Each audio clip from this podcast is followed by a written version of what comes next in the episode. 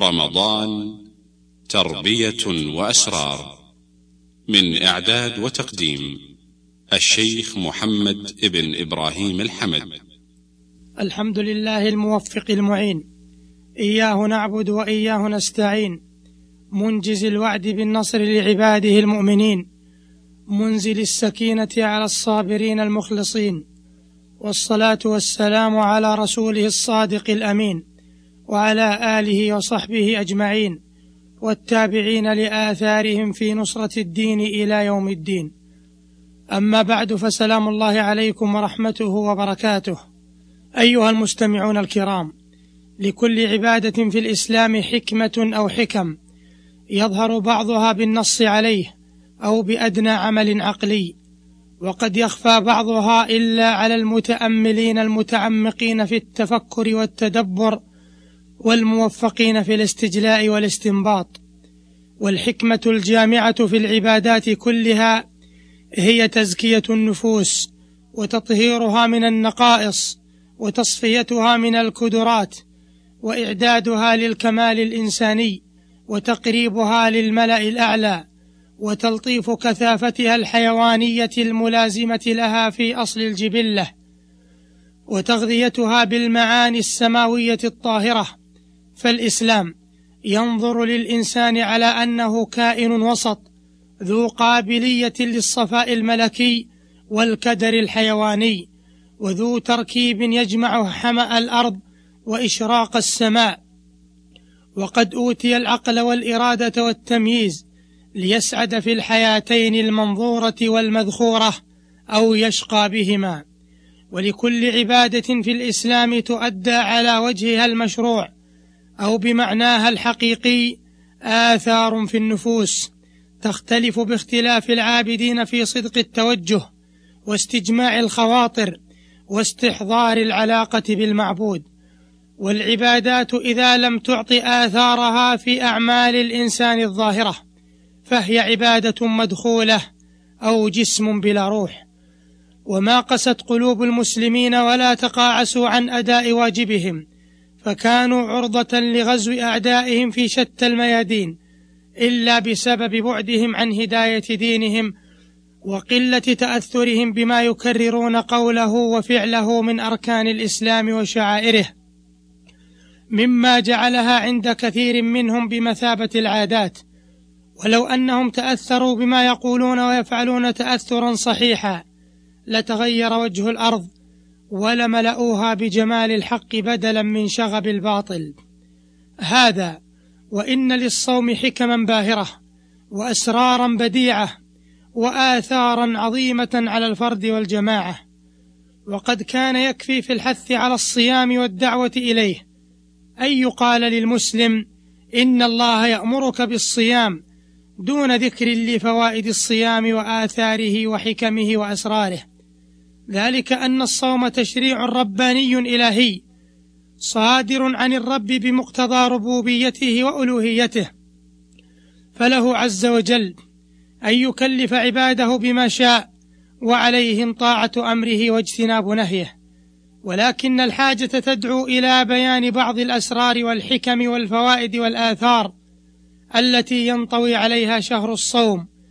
ذلك أن الله عز وجل علمنا في آيات كثيرة من كتابه المبين أسرار تشريعه وفوائده شحذا للهمم أن تفكر وتعمل وايماء إلى أن هذا التشريع الإلهي الخالد لم يقم إلا على ما يحقق للناس مصلحة أو يدفع عنهم ضررا.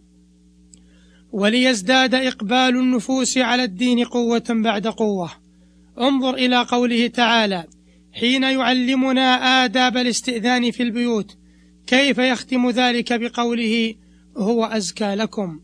بل إن الله تعالى حين أمرنا بالصيام ذكر حكمته وفائدته الجامعة بكلمة واحدة من كلامه المعجز فقال عز وجل يا أيها الذين آمنوا كتب عليكم الصيام كما كتب على الذين من قبلكم لعلكم تتقون فالتقوى هي الحكمة الجامعة من تشريع الصيام.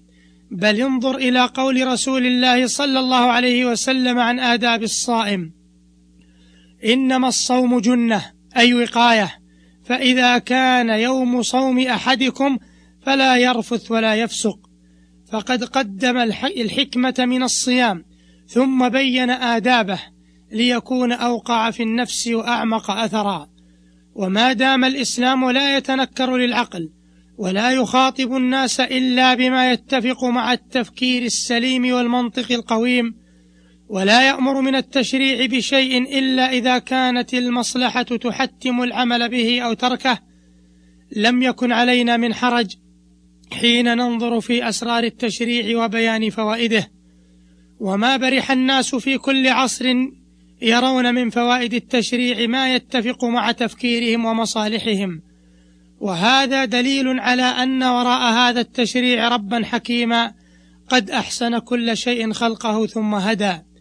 فإذا وفق الله في مثل هذه الأحاديث أن تشرح صدور المؤمنين لفريضة الصيام ويبين لهم شيء من حكم الصيام وأسراره وآثاره كان ذلك سببا كبيرا لأن يؤتى بالصيام على وجهه الأكمل.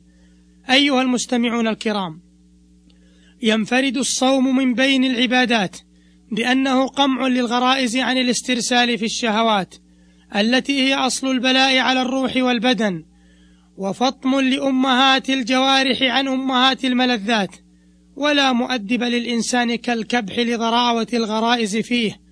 والحد من سلطان الشهوات عليه بل هو في الحقيقة نصر له على هذه العوامل التي تدسي نفسه وتبعده عن الكمال. وكما يحسن في عرف التربية أن يؤخذ الإنسان بالشدة في بعض الأحيان وأن يعاقب بالحرمان من بعض ما تمليه إليه نفسه فإنه يجب في التربية الدينية للكبار المكلفين. أن يؤخذوا بالشدة في أحيان متقاربة كمواقيت الصلاة وإنها لكبيرة إلا على الخاشعين أو متباعدة كشهر الصوم فإنه لا يأتي إلا بعد أحد عشر شهرا. كل كلها انطلاق في الشهوات وإمعان فيها واسترسال مع دواعيها. وإن شهرا في التقييد الجزئي بعد أحد عشر شهرا من الانطلاق الكلي لقليل وإن جزءا من اثني عشر جزءا في حكم المقارنات النسبية ليسير ولكنه يسر الإسلام الذي ليس بعده يسر وسماحته التي ما بعدها من سماحة. أيها المستمعون الكرام في الصوم جوع للبطن وشبع للروح وإضواء للجسم وتقوية للقلب وهبوط باللذة وسمو بالنفس. في الصوم يجد المؤمن فراغا لمناجاة ربه والاتصال به والإقبال عليه والأنس بذكره وتلاوة كتابه. هذه بعض أسرار الصوم وآثاره وهذا هو ما كان يفهمه السلف الصالح من معاني الصوم. وبذلك كانوا معجزة الإسلام في الثبات على الحق والدعوة إليه والتخلق به. فلم تر الإنسانية من يضاهيهم بسمو أنفسهم ونبل غاياتهم وبعد هممهم وإشراقة أرواحهم وهداية قلوبهم وحسن أخلاقهم. أفليست الإنسانية اليوم بأمس الحاجة إلى مثل ذلك الجيل أو ما يقاربه؟ بل أليست مجتمعات المسلمين بحاجة إلى مثل تلك النفوس؟ بلى ثم بلى. اللهم أفض علينا من جودك وكرمك ولا تحرمنا بركات هذا الشهر الكريم. واجعل لنا منه أوفر الحظ والنصيب. واجعلنا ممن صامه وقامه إيمانا واحتسابا. وللحديث بقية في الحلقة القادمة. والسلام عليكم ورحمة الله وبركاته. تم تنزيل هذه المادة من موقع نداء الإسلام www.islam-call.com